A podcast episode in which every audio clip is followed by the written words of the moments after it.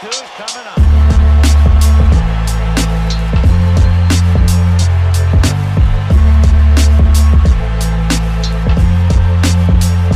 Welcome to the Bat Flip Crazy Podcast with your host, Toby G.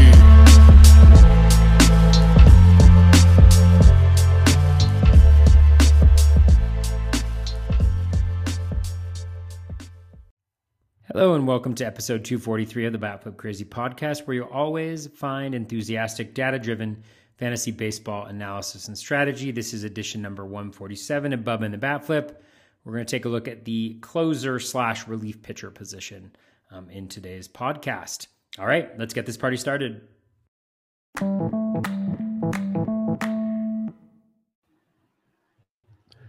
And welcome back, everybody, to another episode of Bub and the Bat Flip, episode 147, wrapping up our positional previews with the relief pitchers, closers, however you want to look at it. Um, there's, I, I just say relief pitchers now because there's so many of them, and um, we'll we'll get this wrapped up for you. Then we'll come in the coming weeks before the season starts and get you re-reviewed for the upcoming season and all that kind of fun jazz and stuff because it is mid-February and pitchers and catchers have reported it is happening. You can find myself on Mm. Twitter at Pediatric and my co-host is always on Twitter at BatFlipCrazy. Toby, how we doing, my friend? Doing well. Uh, the only place you can come to get the the review preview, you know, or the Yep. re review. Um, that's why people love us. Yeah, it's because we, we dig in deeper than anybody else. Like we review the preview of the preview of the review, and it, it's quite the thing. So it's, it's like a s'more. There's le- there's layers to this stuff. There is for sure. Sometimes I forget if we're reviewing or previewing. Honestly, I just, you know, it gets mixed up a little bit. Yeah, it'll be fun though because it, it every year we do this, and it's like when we come back and review or the preview or whatever you want to say, we always realize okay something's changed or these this or that or the other. It makes a big difference, especially you know like we're using DC ADP for all the previews. Maybe we switch to OC or so there's no mains yet, but there's a bunch of OCs. There's at least twelve or thirteen, so we can get a fab idea of what's going on in the world. It's still different, but we have an idea in that regard, and that can change your outlook on uh, situations, I guess. And Plus, now Toby's got all his projections, which he didn't have on the earlier stuff. So he's got what, more locked in numbers. He's done a few. At least he's in one draft right now. Might have another one done one. pretty. Might have another one in, in the works pretty soon. Who knows? I'm just speculating. I have no clue. Just throwing it out there. Uh, we have Barf March 11th. That's on the books now. About a month away. Oh yeah, yeah, So, that'll be exciting. That's official. That's That'll official. I got to get there earlier than usual to get the donuts. Remember last time I was That's like- right. That was that was I like- awesome. I went there and then I got the donuts. And I was a little late, but other people were late. So and no one cared because you brought donuts. They just showed up, so it worked out perfect. Um, yes, it was a it was a nice little nice little uh, you know icing on the cake, as they say, to have those donuts Mm. show up and Oof. keep us going. that was a great, that was a great Yeah. metaphor, a great donut me- metaphor. I have my moments. I have my moments that I try to you know try not to use them all at once, but we'll see how it goes. We'll we'll, be no Eno this year, so we'll have to our little corner will be a little quieter, but we'll have to see how it goes. So it'll be fun For sure. It'll be fun. But some new blood. So New blood, new blood, and uh, I won't I won't give away everything until it's tweeted out there. But we have a sneaky person that might take over the league, so I'm just going to say that out loud. She is very very talented, so we'll have to wait and see. oh, Uh, I the- think I the know you're talking the, about. the yeah. new blood form. At least the trash talking will be to the next level. Let's put it that way. Um, all right, let's talk relief pitching here, and it's a f- conversation that some people love to continuously have because it's the ever changing world of closers in baseball and fantasy baseball too. And some are just sick and tired of it because it's like, yeah, you can either wait, get them on the waiver wire, or just draft them early and figure it out. Like there's people have all their different ideas to it, but that's my point. Is there's many, many different ideas to it. And you and I usually share pretty similar approaches to the relief pitching market of things. Um, but with some of your recent experiences in getting closers and saves, Toby, how do you approach saves this year? At least, how are you planning on approaching saves this year as they are going early yet again for the elite closers? my recent experiences. That's such a kind way to say it. Yeah, I've I've looked back at some of my teams and I'm like, yeah, the saves, the save saves are an issue. Um, I think I don't know. It's a it's such a torn thing. I think I get pulled left and right on this one, honestly, because I think there's so much to be said for getting those guys early that are like locked in. But then there's the opportunity cost piece, and it's like, you know, in like a main event or something like that, you know, where you need saves, but you know, you also need to leave with some sort of weakness. You know, like there, there's got to be something you don't have. I'm tempted to go later on. I think one of the challenges in the approach that I've taken recently is is just getting one. You know, so maybe I wait a little bit and get two. Not that you can wait all that long, but you know what I'm saying. Like, you know, closer to rounds, you know, seven, eight, you know, six through eight versus, you know, grabbing a guy in two and three, something like that. Um, so we'll see, you know, so I kind of go back and forth. You know, I just read, I was just reading the process and they had an inst- interesting tidbit about um, the 2022 main event.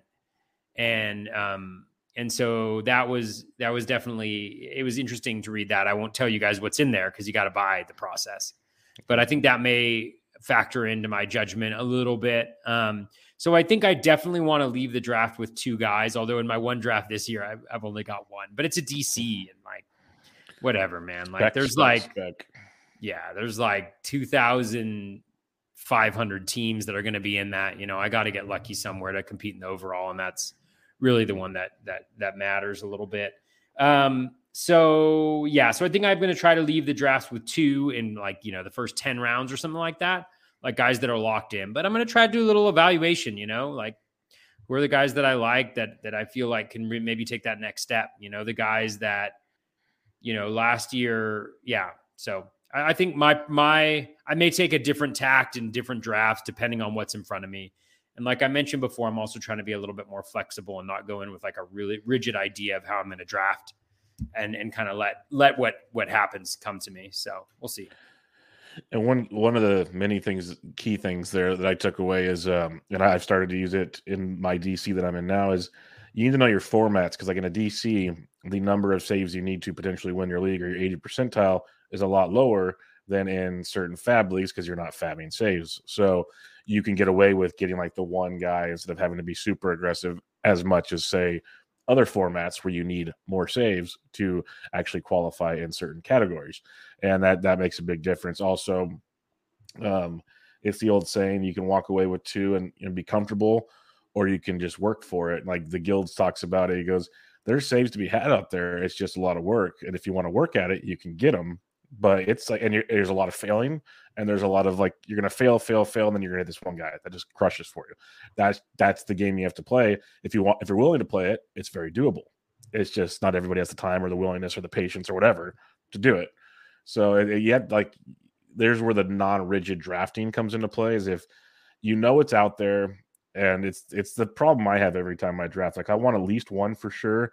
I try to want like two out of the first like 15 guys but there comes a point where you, you get to a certain level of relievers we'll talk about and they all start to become the same almost where there's a lot of similarities a lot of either bad teams or questionable roles or just so many things where does it even make sense to take one here or does it make sense to wait to round 20 and take a spec there? And that's where it starts to get a little more interesting and there's a lot more opportunity cost questions involved in that as well. So it's a it's a discussion that many people have had on many shows, and we could probably have this forever because there are a lot of different ways to go about it.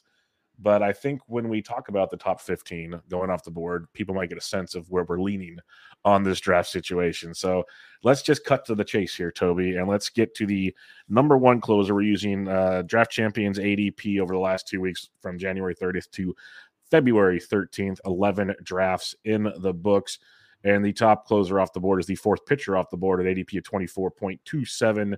Edwin Diaz coming off his like just insane season for the Mets last year, Toby. There's not a whole lot that you can poke holes at if you want. You could say, yeah, he's a closer. Yeah, you know, he's had bad years before and all these things. Back to back 32 save seasons, back to back 62 innings seasons. Strikeout rate was through the roof this past year. It was 50.2% yeah, it was a year for That's the ages. wild. It was it's it was insane what he put together with the ratios to, to boot. It was just I it the, the one thing I'll say, obviously there's gonna be regression. Like you can't be that like you could, I guess, but it's very hard to be that good back to back years. That's my only thing. So do that do with that what you wish. Yeah. Your mic went out. Oh, my mic went out. Now you're back. You're back. You're back. Oh, I'm back. I'm back. My mic's in and out. My mic's in and out. Um, so yeah, I mean, I think I think yeah, there's there's very little to quibble with. I agree with you. You know, you have to expect regression from Diaz from last year just because the numbers were were out of this world. But if you look at the last, you know, three seasons, and obviously one is 2020, um, so it's a shortened season. But you know, the strikeout rate has been incredible.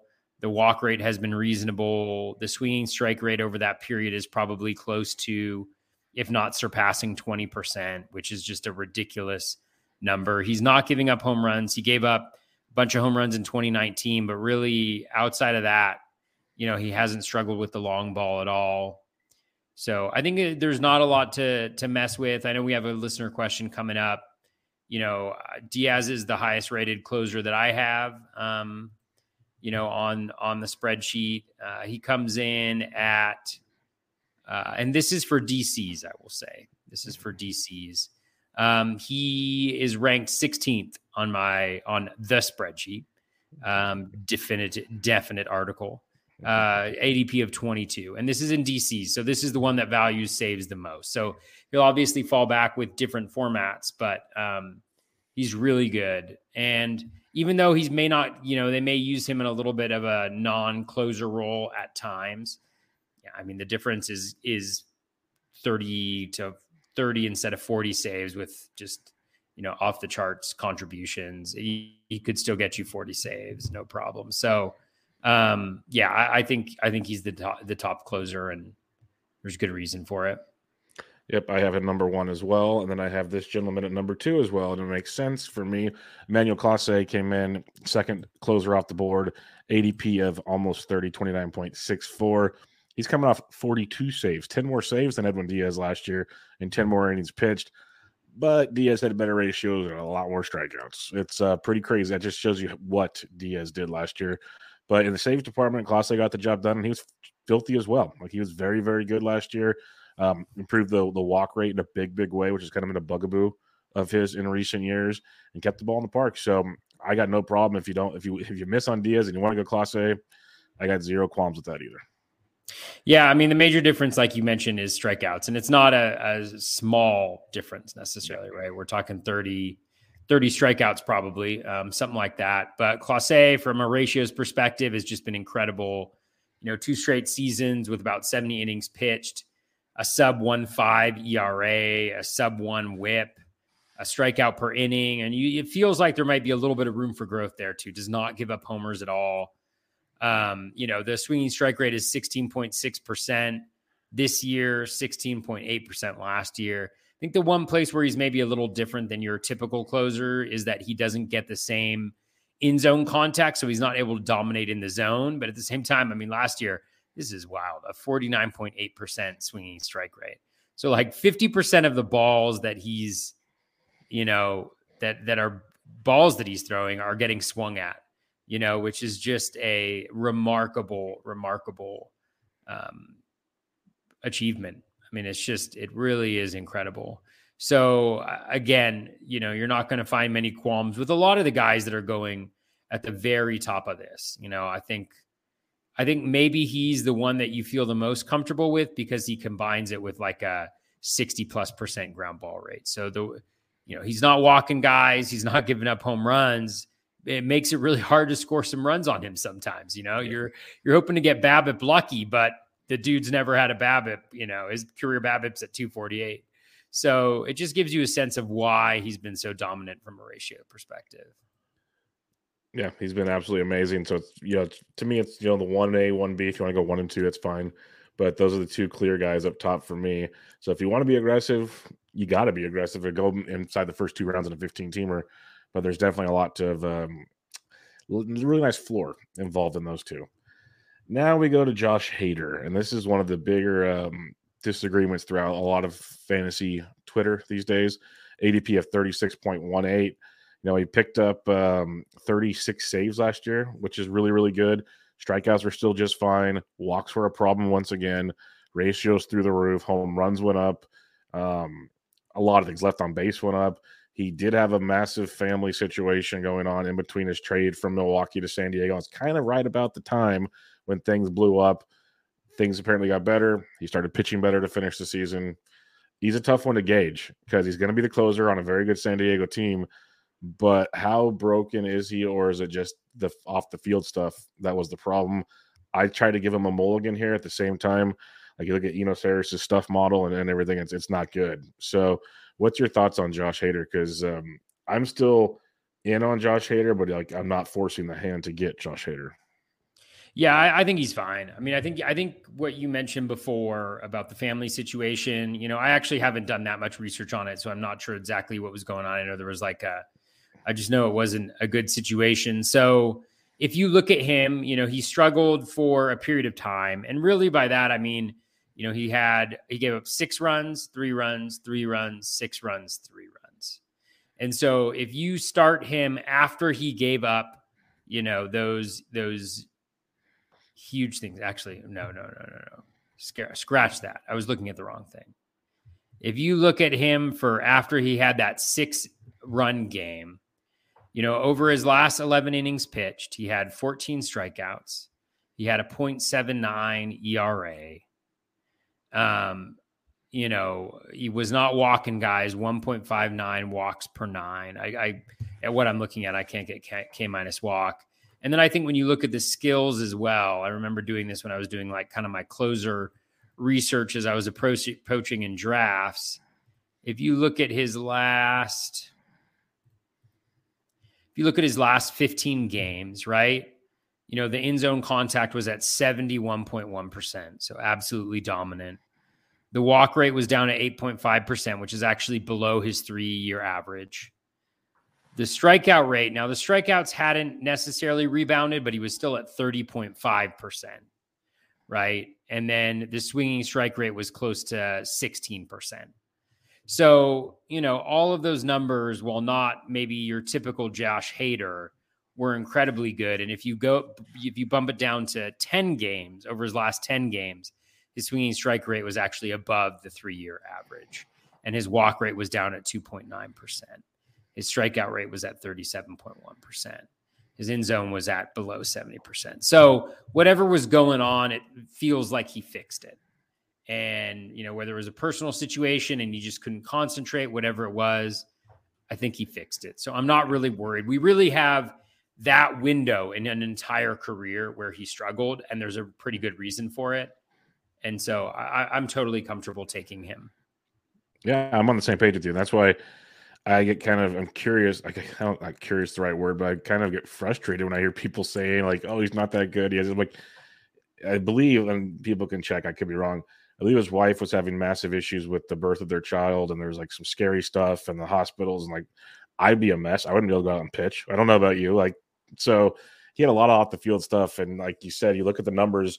Once the baby was home, and the mom was home, and they were settled in San Diego, things started getting better. Shocker. Like off the field's fine, things get better on the mound. It's it's they're human beings. They're it just it's that simple to me. And um the way he finished makes me feel like I'd be willing to go back to to to drafting him again. And it, the funny thing is is he was the number one reliever off the board the last few years. And now he's number three. If he reverts back to that number one form, I guess you get a gift here. I know people hate hearing that kind of stuff, but if you're trying to like look at the angles of of approaching the top part of the relievers pool, that's one way to look at it. If you if you believe he's back to being Josh Hader, this is a good value. It, it just depends if he is, but we'll see how that goes. I, I know people hate the value comment, but I don't know what other words you want me to use. Uh, Jordan Romano is the fourth reliever off the board, coming in an ADP of 46 right now. And he had a great year, too 36 saves, uh, strikeout rate was down a bit from previous seasons, but still pretty darn solid. Ratios were great. Um, I think he had a hiccup at one point in time with some like dead arm or shoulder issue or something, but he came back and looked great.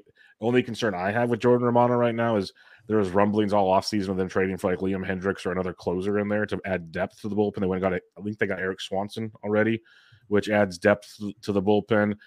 I like Romano's still the dude. I'm not worried about that much but they um, they're basically preparing for more. And I still think Nate Pearson could be a back end guy at some point in time.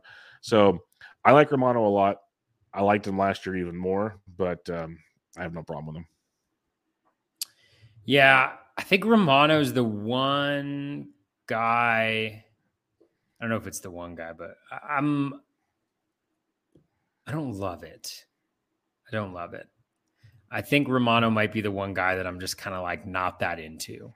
That's one of these top end closers. Um, again, he was perfectly fine, but you know, um, we have the kind of injury history. Last year was like the first real complete season he he he had. Um, little bit of tapering of skills towards the back end of the year. You know, again, nothing major. He was still really good, but he's just not. He's just not as dominant. You know, the control isn't as good. You know, he has less of a history like you know, home runs per nine, you know, he was at half of what he had been, you know, previously um, during his career. So with a low BABIP, you know, so it just feels like maybe the numbers aren't as dominant. You know, he does walk a few guys.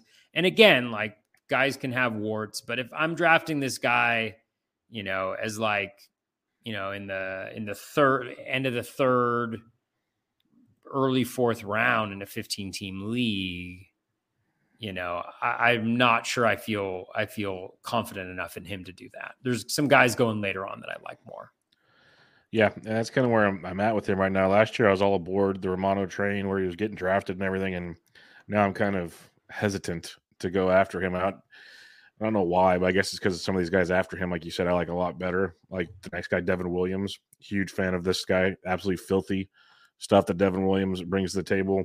ADP of around 49, so going a, a few picks after Jordan Romano. Once he took over the role when Hader got traded, he was still as filthy, but now he racked up 15 saves in the second half of the season.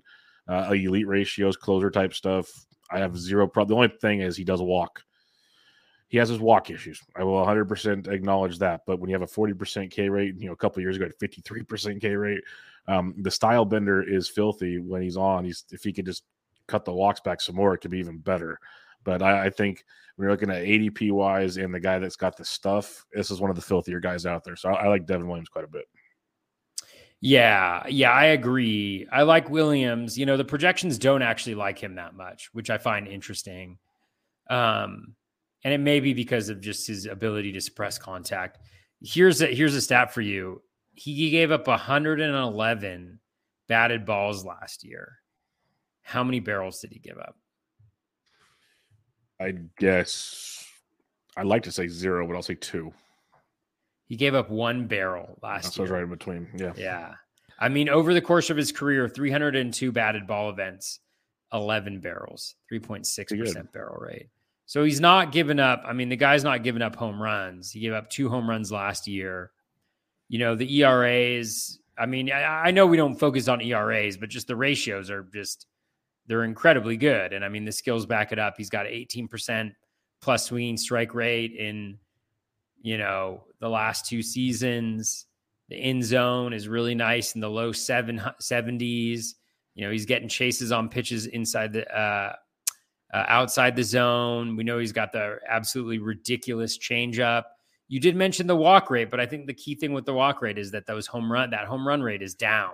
Yep. You know, so whether he'll be able to maintain that 0.3 versus the 0.83, you know, that he had in 2021 is another question. But even that year, he had a 2.5 ERA with um, 87 strikeouts and 54 innings with a 1.19 whip. So, um, you know, again, like the whip is a little bit more of the question mark, but he's got that role. You know, I think he can be dominant in that role.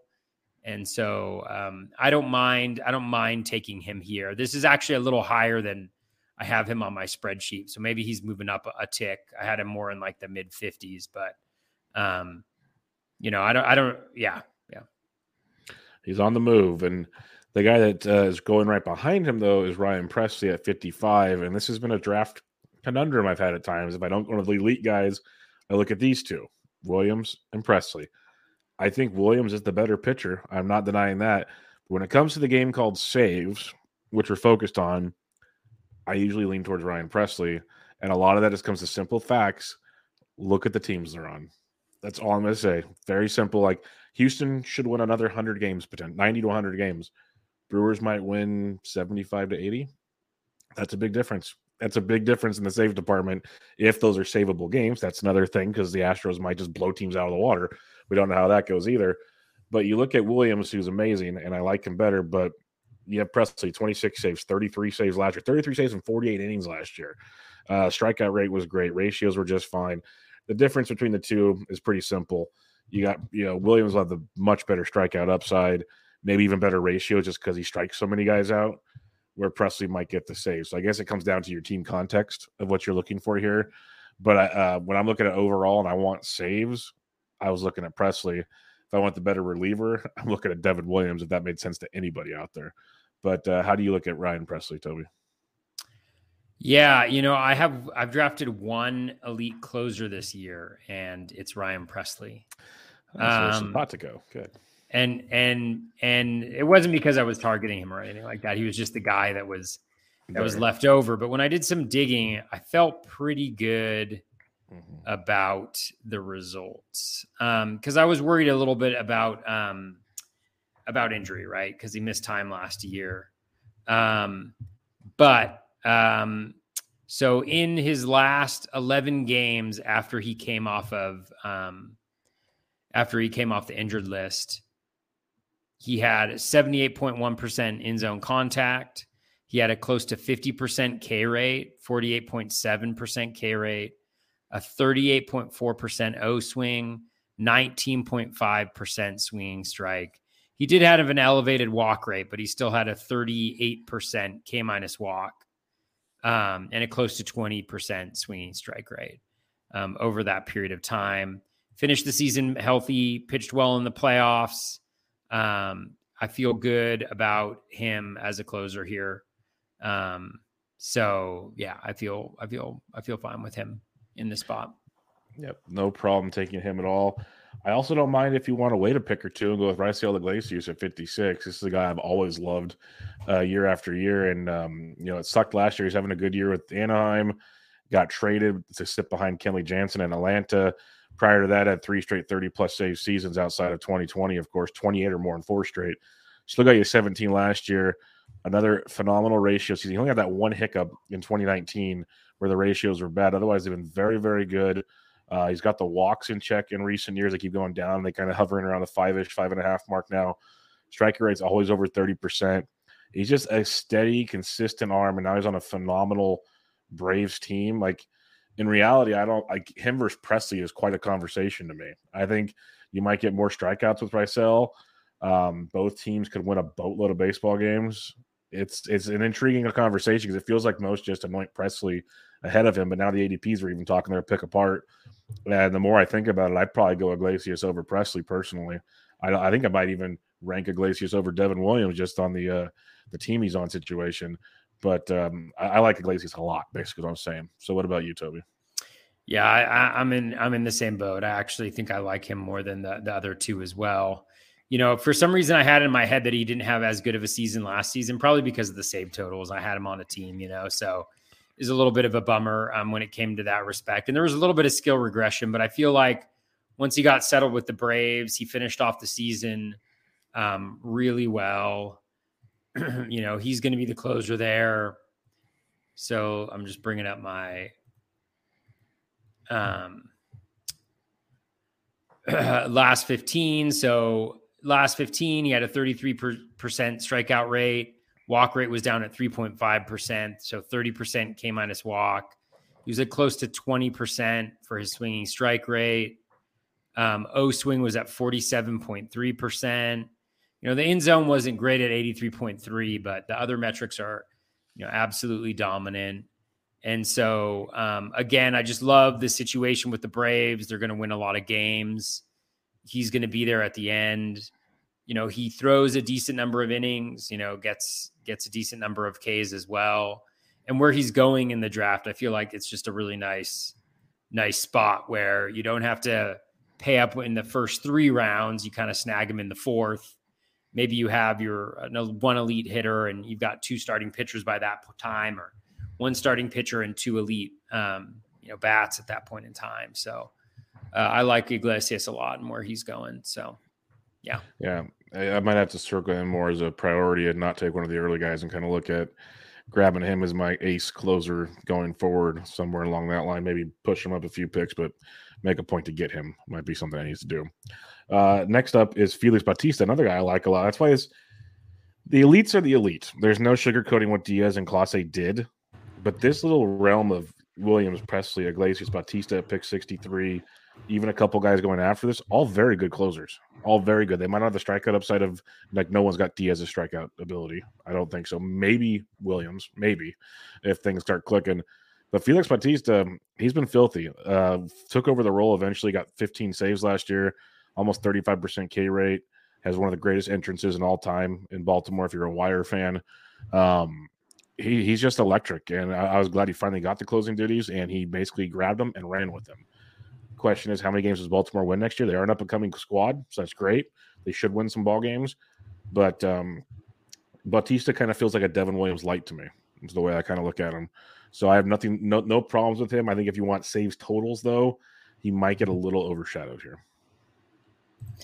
Yeah, I don't think I'm that into Bautista. Um, he was really good last year. I guess it's just the track record paying so high for a guy who has a little bit of control issues and doesn't necessarily have the record. And maybe he gets traded, you know, if he does pitch well, you know, for those reasons. Even looking at like last year, for instance, you know, in his last 15, and again, this is just an arbitrary number, you know, it's subjective. It's 15. I could have chosen 12, I could have chosen 20 who knows what that would have done. But, you know, it's a nice little sample of games for a relief pitcher. Over his last 15, you know, his in zone was 84.8%, so right around league average. The walk rate was at 11.3%. Swinging strike rate was at 15.2. Very good, you know, very good swinging strike rate. Not necessarily those elite levels that we've seen from some of the other guys that we've talked about, except for Romano. Um, but, you know, and still like 33.8% K rate, right? So 21% K minus walk rate. The O swing was close to 40%. So there's some good and some bad, but I, we just don't have the same track record with him. And so I feel like I'm trying to stay away from guys where where maybe I feel like the the regression to the mean might happen this year, you know. Um the regression to this the true skill level, which doesn't mean he's necessarily bad, but maybe he's more of a 3-5 four ERA guy um, as opposed to what he is right now. And then again, like with the possibility of him getting traded, I mean, there was even talk that he might get traded last year. Just a little, I want a little bit more um, from a closer at that point. So, anyways, yeah. that's that's um, what I'm sticking to. Yeah, like I loved him when I could get him off the waiver wire last year, or you could get him like late in DC drafts and stuff. But now it's little trickier, a little trickier with Mr. Felix Bautista. I kind of feel the same way about Ryan Helsley, honestly. Like I could be wrong, but I was never really in on him last year. He got 19 saves, which was good, but it was like, is that you got 19 saves in 64 innings? Are we saying that's good for closers now? I don't know. Just trying to like see what's going on here. Strikeout rate jumped tremendously from previous seasons. Uh, the ratios were great, like you'd hope for in a closer. But I'm just kind of wondering a, is this the strikeout stuff legit from Helsley? He probably did make a big change, and I'm just curious.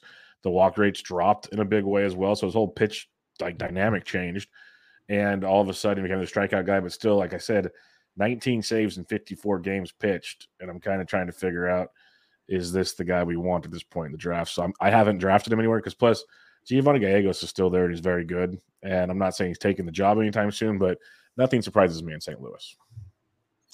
Yeah. Um, Helsley, I'm okay on. Um, you know, the reason why he took such a huge leap last year was, you know, the velocity. Um, he was up one full 2.2 miles per hour year over year. So he averaged 99.7. And I think when I look at it, his rolling average graph before, he also finished the season at like a at a at a high for his velo. His average velocity, yeah, his average velocity over his last 15 games on his fastball was 100.7. So he was just gaining velo, gaining velo, gaining velo. Um, you know, the one thing that uh, that I do worry about is it's just one of those like perfect seasons. And what I mean by that is, let me just, I'll, I'll give you his 15 rolling um, from last year.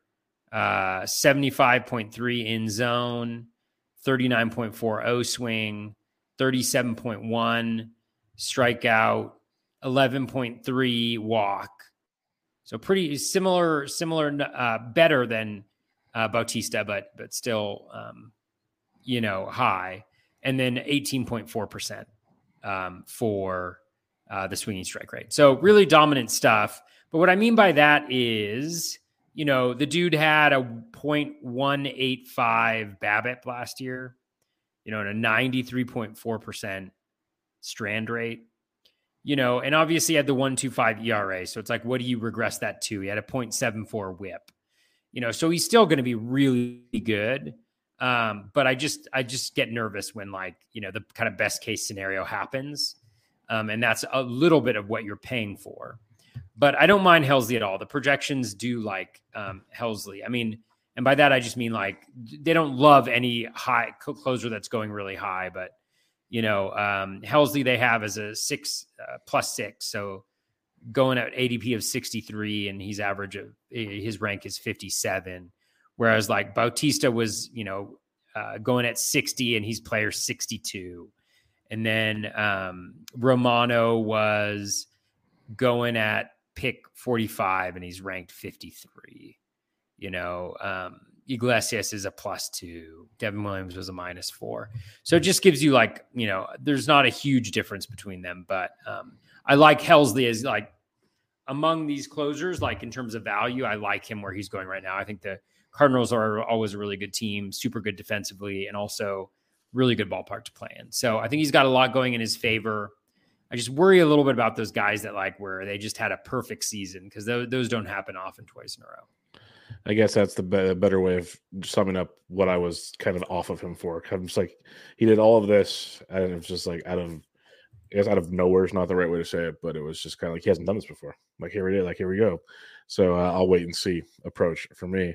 Uh, a guy that I do like quite a bit, and I like him every year. His ADP keeps dropping. Is Kenley Jansen, ADP about 73, 10th reliever out the board. And what if I told you this guy has had over 30 saves for eight straight seasons outside of 2020? That's pretty good. Pretty good when it comes to the save game. A couple 40 save seasons thrown into that mix. Even when people th- say, you know, he's not the same guy, he's not. His ratios haven't been as good. That's why he's going down here compared to the elite numbers. But when we're talking the game of saves, he gets the job done and he still gets strikeouts at a pretty good clip. It was over 30, almost 33% again last season, 8.5% walk rate. So, those are great. 1.05 whips out. It's still very, very good. It's just the ERA has been a little bit high as the strike as the home runs went up last year for Kenley Jansen, but 41 more saves. The dude just keeps getting it done time and time again. 60 plus appearances year after year. When people say he's getting old and breaking down, it's Boston. How good's Boston going to be this year? That's a question to have in this situation. But they signed him. He's healthy for now. The dude's going to get the ball in the ninth every time they get a chance to close out a game and he's proven he can do it time and time again. So I've always been a Kenley guy. I've always enjoyed the fact people let him keep falling in drafts. Um, so I have nothing. I have nothing opposed to Kenley Jansen outside of just not one elite ERAs, which you get from a lot of the elite closers. Yeah, um, I think you summed it up really well. I mean, there's nothing that like jumps out as being overwhelmingly good, but it's all just pretty good. Like O swing is mid mid thirties. You know, that's solid.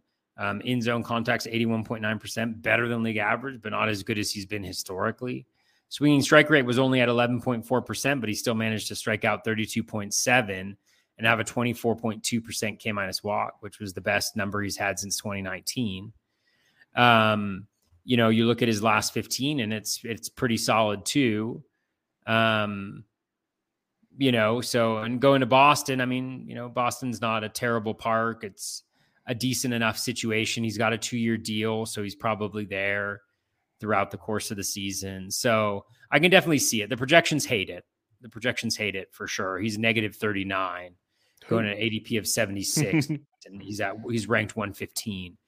Um, so they don't like it at all, probably because of the skills, I would guess. But it's like you said. I mean, the dude performs. I mean, has he ever had he has he ever had a ERA under 371? No. Right? Has he ever had a whip under above 115? No.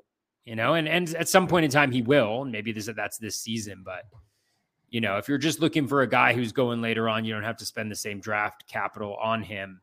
and you're looking for saves, then maybe he's that guy. Yep, absolutely. I have zero problems with Kenley when most people are starting to get frustrated with him. It's just who he is, and he gets the job done more often than not. I'd rather take Kenley than Camilo Doval. That's coming from a Giants fan here for a few reasons. I don't know how good the Giants are going to be this year. And Camilo's very good. Not going to knock that 27 saves last year. Can get you strikeouts, but he also walks the farm, and he is so wild at times that it could get ugly and get ugly bet like fast. Uh, whip whip is going to be an issue from time to time with Camilo. Maybe he gets better. He's young. He can still flick a switch. I would never doubt that one bit. But he has to learn control, and he just I haven't seen enough of it to be like overly happy with it. I, I don't mind taking him if he falls in drafts, but he's not a target when with some other guys. I guess it, it, the question is is after Camilo, it really starts to the cliff starts to show up, and that's that's the problem. So if you waited, you're almost stuck taking Camilo because he should get you 25 plus saves, like he should, might get you 30 plus. You never know. But uh, I just I get really really worried. I don't want to be put in that position. Let's put it that way. So I'd rather not draft Camilo Doval I get it if you want to. I just don't know how he's going to improve his control the way he all of last season didn't improve it at all. So obviously things can change. We'll see how spring training looks, but as of right now, I'm really worried about the uh, control issues with the ball. Yeah, yeah, I'm not really interested in Doval at all um, for the reasons you articulated. I mean, the control's not good, the whip's not good, the ERA's been there but there's just a lot. We don't have like a long track record. So is that 0.53? You know, is that is that the home runs per nine? You know that we're gonna get. Um, uh, you know, from him uh, historically, or you know, is is there is there is it closer to? Um, I don't know. Is it is it is it higher? I just don't have that same um you know, faith in in the kind of the track record. K minus walk, 17.5% is not great for a relief pitcher. Neither is the 13.6% swinging strike, especially for, you know, a guy in, in these type of situations. So, and I also think Taylor Taylor Rogers, I mean, is is is interesting. I mean, I think he had a worst case scenario last year with the season that he provided. Um, but he's a really good pitcher, and I've liked him in a lot of spots, and it's a really good you know, Hitters Park. It's a great spot for him, I think. And um, and so I worry about him vulturing some saves, if not outperforming Doval and, and ending up taking a, taking that closer role. So I'm not really I'm not interested at all. Yeah, it's a good good point on Rogers too, because um, um, good old Cap, Cap, Gabe Kapler would have no problem doing that at, at any point in the season. So that's a very good call as well. Uh, so there's 10 relievers in the top 86 picks going right now. The the uh, or there's 11, sorry, 11 in the top 86. The 12th reliever off the board is at 101. So 15 picks later, we get outside the top 100 for our next potential closer. That's Clay Holmes, who had a really strong early season for the Yankees, 20 saves as a whole. Uh, 254 ERA is not bad, but it got kind of rough towards the end. Velocity changed a bit. And like the final stat line was still pretty good, but the dominance was not there. And that leaves some questions heading to 2023. I still think he's the guy for now, but I would admit that it's probably not as locked in and good to go as it's been in years past. So um, just be wary. I think it's his job, but if he starts to falter, there's definitely options in New York.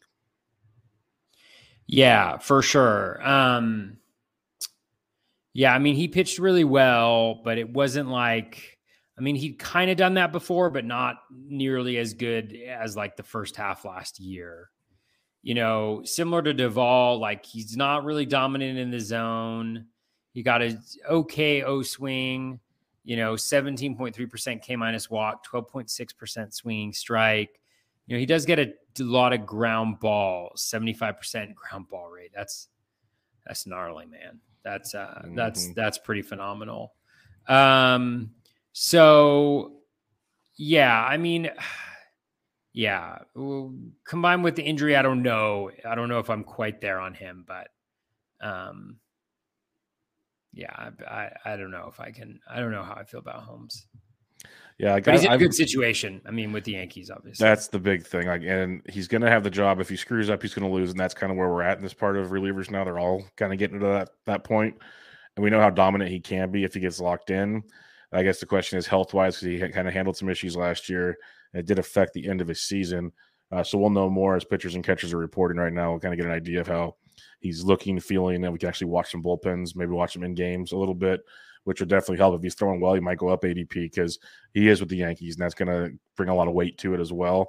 So it's one of those. If you do kind of want to leave with two closers, I have no problem making him my closer too, like and just going that route. But you know, two closers on top 100 picks that does a lot to the opportunity cost that Toby was mentioning earlier as well.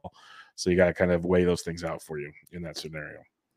Uh, the 13th reliever off the board at ADP 103 is David Bednar. The dude we know is very, very good. There's no denying that one bit. Uh, strikeouts are there. Everything he wants there, except a good team to pitch for, as he pitches for Pittsburgh, who maybe wins 50 to 60 games. Um, Bednar's great, but they also use him in high leverage spots too. They'll use him for three innings some games, and it's just a a weird way to have your dominant closer for your fantasy team. But um, yeah, I, I, like I like Bednar a lot. I have not clicked the button though because at that ADP on the Pirates, it's very tricky for me. Plus, he could get traded, so it's just very tricky all around. Yeah, I like Bednar. Um, I think he's a really good pitcher. I mean, he's got two full seasons now of really good contributions. He's clearly the best guy in that pen. He's had a season with a reasonable strand rate and a reasonable BABIP, and he still put up a good ERA. You know, he's got two full seasons of minimizing home run damage, 25% K minus walks, 15% swinging strikes, mid 30% O swings, you know, Z contact um, around 80%.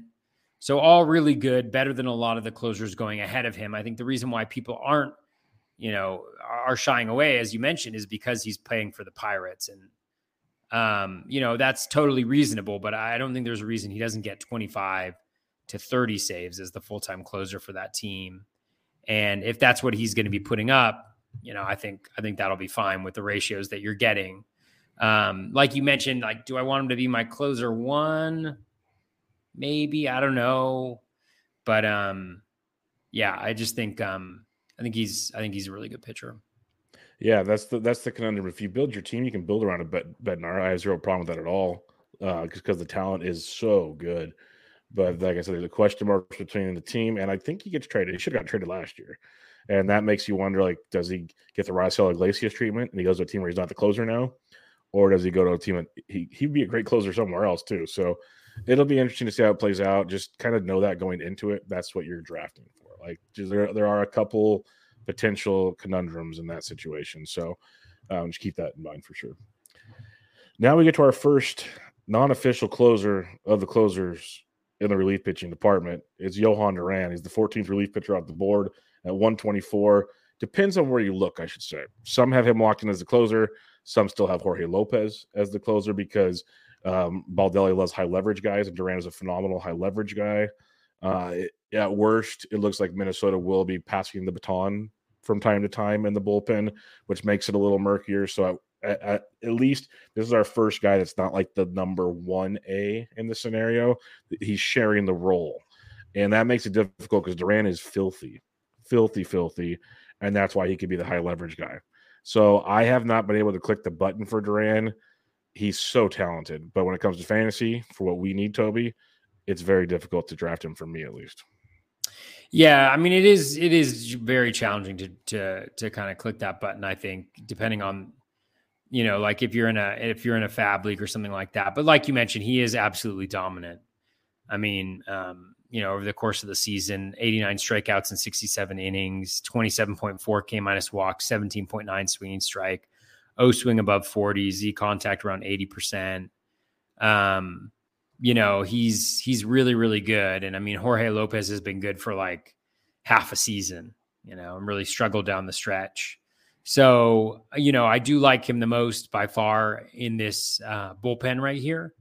Um, whether or not, you know, with the draft capital, as you mentioned, without knowing for sure that he's got the saves. But, you know, dominant guys last year at least really tended to end up in that closer role in some point in time, including him. Um, you know, Helsley was the same where Gallego started and Helsley was just lights out, you know, kind of took the role um, and ran with it. So, yeah, I, I would say, um, yeah, I, I, think I think he's I think he's really good, but I do think like maybe maybe I feel better about getting him in a non overall, you know, like in a in a standalone, league. Yeah, 100%. something like that. So Yeah. I'm with you there because like yeah, you can at least use the ratios and whatnot and make it work. And you know, even people hate these terms, but even like in a DC format, he works great because you can you don't need as many saves and he can help you um, with all those strikeouts and ratios and stuff. So it's a little different, but yeah, he's, he's a tough one, tough one to gauge for sure. The 15th and final reliever will really focus in on the top 15 outside of some long shot uh, we will talk about is Daniel Bard, ADP 129, a guy I have not come close to drafting anywhere. He had an amazing 2022. He outperformed his skis in a tremendous way compared to previous seasons. He still is in Colorado, and I just will not be paying this price tag for a Colorado closer at any point in time in my life. And I'm not starting with Daniel Bard. So it's nothing against Daniel Bard. Great 2022 season. Do it on someone else's fantasy team, please. yeah. Yeah, I think you're spot on. I mean, he's a closer, right? no. Um, but the challenge being, you know, the 221 BABIP, which is, you know, super low. It's kind of the best case scenario, really low home runs per nine, really high strand rate. Um, the swinging strike rate was actually down. The O swing was actually down. The Z contact was up. You know, so everything headed in the wrong direction. Only 18% K minus walk rate. So yeah, I, I, feel the same way. I feel the same way. I'm, i Yeah. would not go after him. yeah, not the most ideal spot. So yeah, more power to those that want to, to roll those dice. Like those are the people that feel desperate about saves, is what it comes down to. I'll just pass in that scenario and go to some later round targets, Toby. Let's do a couple picks from ADP 200 to 300. I love your picks. I uh, like them a lot, especially this first one here. So, who's your first target that I'd also be targeting if we're in the same draft, say March 11th? Yeah. Um, my first one, I mean, there's actually not a lot of guys in the 200 No. to 300 range. So I felt like I was a little limited on that. Uh, but Carlos Estevez, um, I think, appears to be the closer um, in Anaheim. And, you know, he's been a fine pitcher, like outside of Coors, Coors, he's been perfectly reasonable, um, throws really hard, you know, doesn't give up. Um, well, I guess it's hard to, it's hard to say. Let's see. Let me, let me check his splits here for his career. What's his home run? What's his away? His road. I mean, he's he's obviously much better on the road. What I'm looking for is there we go. Yeah, 311 wOBA on the road, you know, and he's a Colorado pitcher. Um, about a strike more than a strikeout per inning there. So I think he's fine. I just think he's fine. Like he's a guy who's got a role who's going pretty late. Um, I think he can put up like a perfectly perfunctory three five ERA, you know, one two whip, and then potentially r- roll into twenty to thirty saves. You know, and I think that's that's really good. Like I'm not gonna talk like he's really great, but he's going around pick two seventy, so um, why not? Yeah, if you're if you're waiting on slaves or you're trying to get a late round add to your team, zero problems at all. Um, I'm going Alex Lange, ADP at 225. He's supposed to be the closer for now for the Detroit Tigers. There's not a whole lot behind him like that. That that really tickles my fancy when it comes to the Tigers. But then again, the Tigers shouldn't tickle your fancy when it comes to saves, anyways. But Lange should be the guy for now. We saw some really really good strikeout stuff from him last year, up to over 30 percent. Problem is, like a lot of these later closers, they all have some warts, and his is walks over 11% walk rate last year. Um, he did was below 10% in 2021, which doesn't sound like much, but that's a good improvement for him. So if he can lower the walks a bit, that'll help with the with the whips, which is one, two, three last year was the best of his career. So there are definite concerns when it comes to Alex Lange, but also the strikeouts are great. He had a really, really strong season last year. As bad as Gregory Soto can be, we've seen him rack up saves. And at this point in the draft, you are going to have warts. Like I said, if you can give me 20 to 30 saves, which Gregory Soto has done, Alex Lange can do that too. And so if you're if you're down here, he's a guy I wouldn't I, I, I wouldn't mind. He's not a focus of mine, but if you need a, a late guy, he's definitely on, on the board for me. Who's your yeah, next guy? ha- having a tiger tickle your fancy sounds dangerous. Very dangerous. Hopefully, uh, I don't know if you're a declaw person or not, but just be very careful. Yeah. for sure. Um, my number two guy is um, Daniel Hudson of the Dodgers. and again, I think with both of these guys, it's more just kind of like a risk reward. You know, when before Hudson got injured last year, I think he was in line to be the closer. Um, you know, when Kimbrel was de- deposed from that role, or when they, I don't even know if they ever deposed him from that role, but um, he was kind of the next up in line. And obviously, with the injury and Evan Phillips pitching really well, Phillips is higher in the draft, so there's a lot of risk with it. But the the Dodgers have been pretty consistent at going with one guy, and if they do give the shot to Hudson, you know, I think we underestimate how good he's been uh, now the last uh, last couple years. Twenty five point eight percent K minus walk last year, sixteen point three percent swinging strike, um, seventy eight point four percent in zone contact. The O swing is a little. He's never had a great O swing, which kind of sucks, but um, he still managed to keep the walk rate um, the last couple years relatively low. Um, so more just kind of like a risk reward thing because if he is the closer for the Dodgers, then I think you you're in you're in pretty good shape. I would say. Yeah, I've I've been targeting Hudson and then Phillips as well. You mentioned Evan Phillips, the guy I'll, I'll bring up here. I have no mm-hmm. problem taking both in a DC or at least getting one of the two. I think they're both going to have their moments throughout this season. Um, if I'm doing a FAAB league, I probably go Phillips. I think he starts the season with the job, but Hudson's going to get his for sure. And maybe Hudson starts with it. I don't know. It's kind of a neck and neck deal.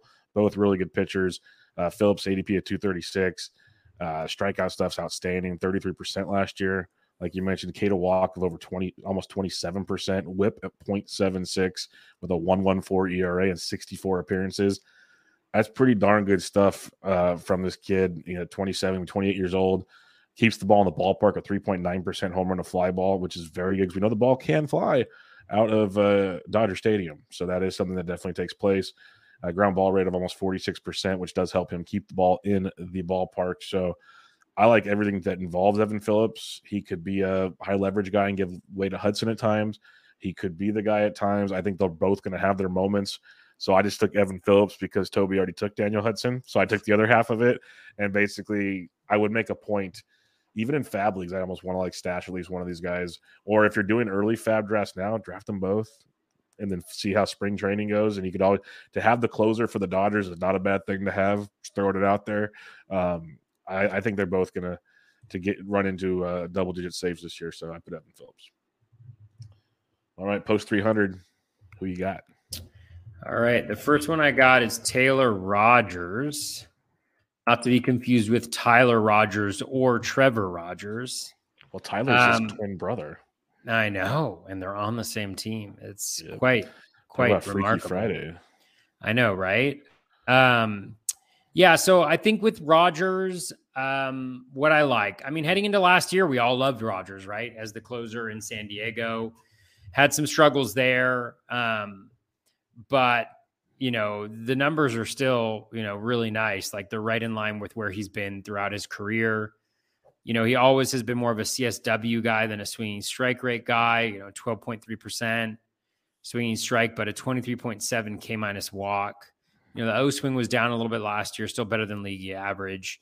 You know, around usual in the zone, but um, you know, elevated BABIP, low. Uh, you know, and he normally has an elevated BABIP, but more so than usual. Uh, really low strand rate um, as well uh, for Rogers. So I just think he's a really good pitcher. And last year was kind of a worst case scenario um, in a lot of instances. Knock on wood, famous last words. So, and I think that there's there's not. I don't think Doval's that good, and so I could definitely see them, um, you know, going to Rogers in a really good ballpark. You know, for for pitchers, as we know, and a smart team and a team that knows how to work well with pitchers as well. So, um, I think he's a pretty similar guy to the guy he's been, and and that's a good pitcher. I wouldn't be surprised if he walks away with a handful of saves as well this year, if not taking a job, as you mentioned. So, definitely on board there. I went to Oakland, which is never a good thing to do. Like you might just want to fast forward to the Toby's next guy here, but if you are desperate, Trevor May at 342 has my attention just because he's been a great closer throughout his career. I've always thought he should have gotten a chance at some point in time in Minnesota, but they actually kind of preferred him as the the leverage setup dude.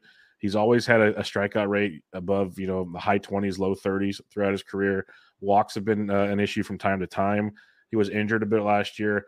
But the reason I bring him up, and there, there's a battle going on in Oakland between May and Acevedo and Jimenez, and you know Jackson's still back there. They got a bunch of parts, and what do they win? Forty games, so who knows what they're going to do. Um, but May, I think in the end, gets you decent numbers, and they paid him the money, I think, to give him the shot at least out the gate. Like Oakland doesn't pay people; they paid Trevor May. It makes sense to try to pitch him and showcase him for a trade in the future. That's the Oakland A's way. So with the options back here, you can go Acevedo. He's going back here. You can pick one of these other Oakland guys if you want. I just think Trevor May has the ability and the pedigree before to potentially walk into this closer role. So that's who I had. But am I in love with it? Not a chance. But that's a guy I would have back here. Who's your next guy? This next guy I like uh, a lot, by the way. yeah, lot. the next next guy is a longtime uh, favorite, uh, Reynaldo Lopez of the White Sox. You know, he's had two. Well, I'll say last year he was outstanding. 0.95 WHIP, 2.76 ERA, 63 strikeouts in 65 innings. But more importantly than that, I think he got the K's, the walks down, which was something he struggled with um, in the rotation. He was much better as the year progressed. 14% swinging strike rate, good O swing. He was nice in the zone as well. Let's take a look at his last, like his last, however many.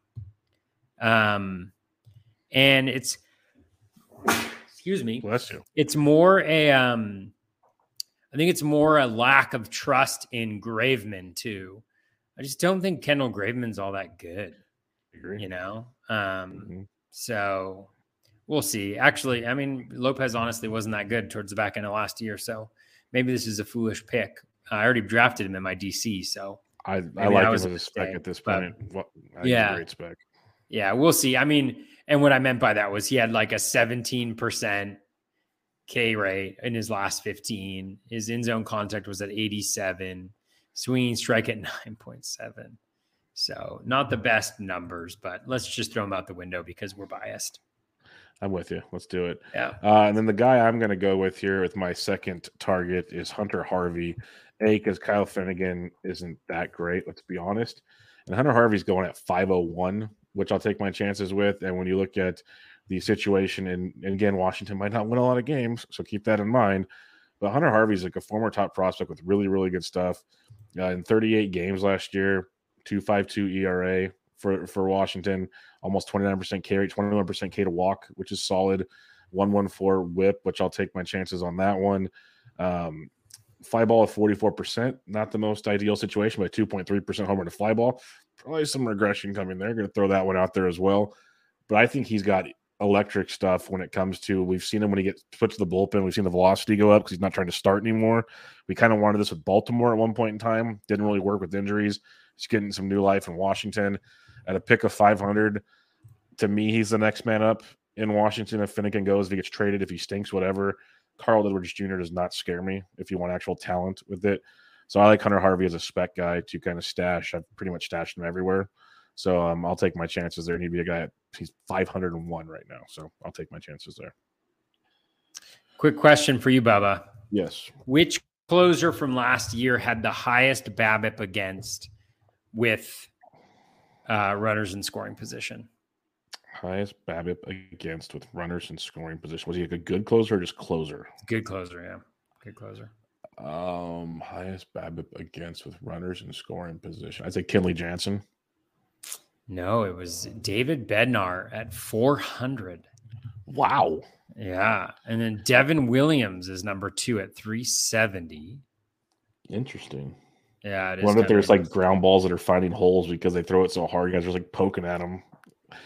Yeah. I don't know. They, I'm just trying to you know that's one thing that i hadn't thought about as we were talking. I was like oh it would be interesting to look at some of these like luck metrics you know like clay holmes is mm-hmm. up there with with 348 i wonder who's on the other end of things. It's like pete fairbanks zero babip you know it's not doesn't have a large sample at all but didn't give up a single hit uh, with runners in scoring position for uh, pete fairbanks.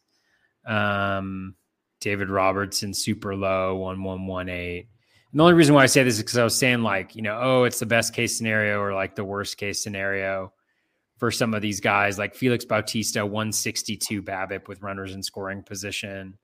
you know, just the, those types of things that help keep the ERA lower than maybe it should be, Mhm. where it's not necessarily a skill thing. There, oh look, there's Alek Manoah at 184. Um, yeah, Daniel Hudson's up there as well. Gonsolin, Urias. You know, Dodgers are good team skill. BABIP, though. I know. I That's know, been a proven yeah. thing. Like th- they're one I'm really curious to see what the shift changes on how I think they're still be just fine. I'm not saying they're going to get shelled, but I want to see the difference. Let's that number change to because it's going to go up a little bit at least. I'm Yeah, let's curious. let's look at three two counts. Oh, I'm your favorite stat. This is this is Toby's stat right here, folks. For pitching, for hitting, it's obviously home runs per barrel. Yeah, let's But, see. um, Daniel Hudson and Paul Sewald had that two of the four highest K minus walk rates of relievers. Sewald at 36.8, Daniel Hudson at 38.1. Uh, this is for 3 2 counts. Um, Bednar had one of the highest at 30%. Munoz, Pressly, Helsley, Leclerc. We didn't talk about Leclerc. I think he fit in that like no man's land where we Yeah. don't cover him because he's not 200 to 300, but he's not to- top 50. He's like 150 to 200. he's, Yeah. he's one of the ones that just missed, basically. Yeah, like He- Edwin I'm, Diaz. I'm, t- I'm torn on him in a big way. So I, yeah, I don't know what to do there. Yeah, it's just interesting to see some of these some of these pieces. Um, Clay and in the end, and in the end, I think we have to always mention when it comes to relievers and we look at stats and everything, the sample size is so small. So small. yeah, yeah, that's what I mean. Like it, it yeah. yeah. One, yeah, one little. Okay, so I know what you're saying. It's like one little thing going the other direction can completely skew the entire stat line we've talked about and everything. yeah. So Just to give folks a, a sense, the average K minus walk rate. Oh, maybe average K minus walk. Uh, it's not showing up for some reason. Never mind. We can move on. Sorry. Just going All down a rabbit hole. I don't mind it. These are fun rabbit holes. That's where the real interesting juices come out. But um, listener questions here. Our buddy Dave Petroziello asks Is there any concern with Edwin Diaz that the Mets keep using him in the eighth against the meat of the lineup like they did the last two months last year? That hurt his saves the last two months. I know they upgraded his setup men, so maybe they won't, but second round in main is a high price to pay to put up with that. I think that's why Clase had 10 more saves. But um, you're also getting those strikeouts and everything else with Diaz. So I think you just know it going into it personally. If you want the strikeout rate, you go for it. Yeah, I mean, it would be interesting. Let's look at the projections, what they say. Um, so, so the projections for Diaz have him at 34 or 35 saves. And for Clase, they have him at 35 or 36. So they have a one or two save difference. And the reason I bring that up is that they are separated by Diaz is is ranked 16th and Clase is ranked 26th. But there's about a two and a half dollar difference there between them. Um, so what I would say is even when accounting for you know, um, Clase having more saves. Diaz is still more valuable, I think, because of the strikeouts Yep. um, that he provides. But they're close enough where, you know, if you're worried about that, then just go with Clase because I don't think there's a huge difference between them at all. And in some ways, Clase is a little bit safer because, you know, he gets 60 to 70% ground balls and doesn't give up homers and doesn't walk guys and all of that stuff. So, yeah. Yeah, I'm with you 100%. Everything Toby said. Uh, Little Book of Calm has a question. In FAAB and formats, what are your thoughts on splitting the nine pitcher spot, seven starters, two relievers, or six and three versus other splits? Does this change between 12 and 15 teamers? And would you ever recommend these as using a reverse spot, on, a reserve spot on a relief pitcher dart? Um, I think six three works for 12s, seven twos for 15s. It's my two cents. Could be wrong. Toby's the 15 guy, but uh, you need more saves than a 12. That's just the way it works. And um, I don't mind using a reserve spot on a spec guy. Just know you need to drop him the second you realize he's not a spec guy anymore. So uh, keep that in mind. But like early drafting, like if you're drafting right now or even in March, sometimes especially in 12s, all you look at my last two or three picks on spec guys that are still up for battles, and you never know what you run into. But just keep that in mind. Um, Toby, what do you think about this uh, breakdown for Little Book of Calm? Yeah, I mean, I think you know the in a DC the 80th percentile goal that you're theoretically going for is 67. So if you have two very good closers that get you 35 saves each, then you're all set. But if you don't, then you're going to have to find a third guy at some points in the season. And so I think it's really just kind of like a a fungible spot. You know, you're always looking at who gives you the best chance to be successful week in, week out. It's a week to week game. So I think having those two closers in there, you know, um, if you've got them, is a great way to start out. And then you figure out how many starting good starting pitches you have. And if you don't have seven that you feel comfortable throwing out, then you throw a relief pitcher in there. Or if you get a new closer or a closer spec and you want to toss them in there, then you do. So I don't think it's like one or the other. I think you just kind of mix and match as the season goes on. Sometimes you'll have three, sometimes you'll have two. Sometimes you may even have four, like towards the end of the season, if you're like me and you're trying to catch up mm-hmm. in saves. I had one season like two years ago where I had eight closers in, um, you know, the last week of the season because I was not going to, you know, I was fine and Ks and everything and wins and all that jazz. So it was just a matter of the, of the saves. So you just kind of, um, I think over the course of the season, you want it to be 2.5, you know, and you're just mm-hmm. kind of depends on who's on your team too, though. You don't want to throw out some sh- crappy starting pitcher just because, you know, because there's a spot there. You know, we, have learned in the past that sometimes those those bad relievers aren't worth that uh, chance at a few saves. It usually it's almost like getting a bad two start pitcher. It just it kind of it just domino affects the wrong direction for you. So uh, instead of trying to improve saves, you hurt like your ratios and other columns in the process. So pick your poisons is what it comes down to. Uh, Jeff Johnson asks, "What are the Mariners going to do? Su- uh, Sewald or Munoz or a committee? Looks like a committee. Um, when I had Corbin Young on my Mariners preview, and I've, uh, he mentioned Sewald will be the main guy because Munoz they prefer for strikeouts, where Sewald's more like the leverage guy but Munoz will get his too because if it's a situation where you have like the heart of the order, you just want a bunch of strikeouts, Munoz will come in. That's kind of how they did things last year. Looks to be the same this year. I, I see like maybe like um, a 60 40 Sewald, maybe 65 35. That's where I would go with it. But um, it's definitely not a one way street. I don't know if you have a different opinion on that. Yeah. Um, I think that, yeah, I think it'll be like, it'll be divided in different ways. Um, who knows? I mean, Sewald, it's unclear whether he's going to be healthy, you know, to start off the season. So um, I think at this point, it's just, it's all speculation. I don't mean to like avoid giving an answer, but I have no more insight into the Mariners bullpen situation. And, um, you know, I'd probably just try to go after the guy that uh, has the lowest draft cost at this moment in time that you think might be part of that committee. Munoz is super good though, but he's also coming off yeah. injury as well. Yeah. Yeah, they're both banged up right now, so they'll, they'll be a, a, an important one to watch come spring training because they're both having some issues limping into spring. Uh, Joe G's got a couple questions for us here. Is Doval's job? Is it is it Doval's job to lose in San Francisco? I'd say to start the year, yes. It's losable, but yes. Do you agree or disagree? Uh, yeah, I don't, I don't like Doval. I like Rogers more. So yeah. sure, let's do it. Um, and he says Clay. Same question: Is it Clay Holmes' job to lose in New York? I'd say yes. Graveman's job in Chicago, yes. But we both like Reynaldo. But I'd say all those guys are for now would be penciled in as the guy. But probably definitely, definitely some uh, potential landmines in the yeah for sure. All right, Toby, that'll wrap us up. Any final thoughts on relievers as we close down our position previews?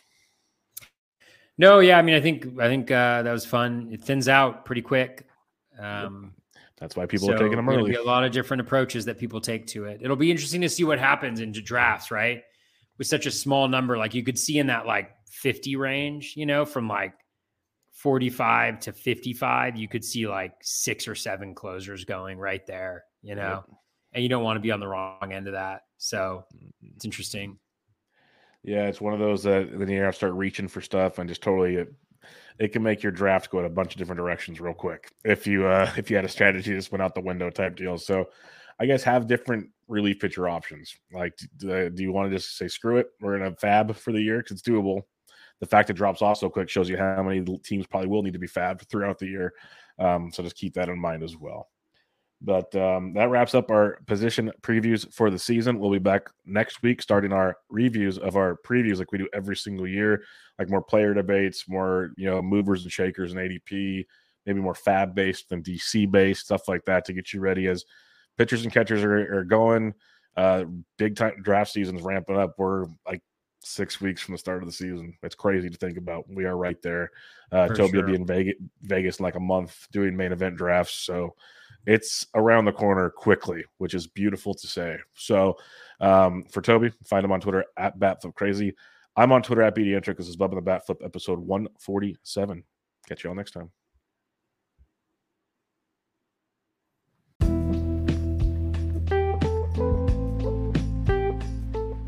That's going to wrap us up for episode number 243 and edition number 147 of Batflip Crazy Podcast and Bubba and the Batflip. Uh, we're going to be doing our position preview reviews where we take a look back at the positions. A lot has changed, um, especially since some of those early, uh, early draft or not early drafts, but um, early previews that we did. Um, so we're going to take a look at those and, and update our thoughts and come back, come back to you leading up to the season. So hope everybody's doing well. Thanks so much for listening. Take care and be kind to one another.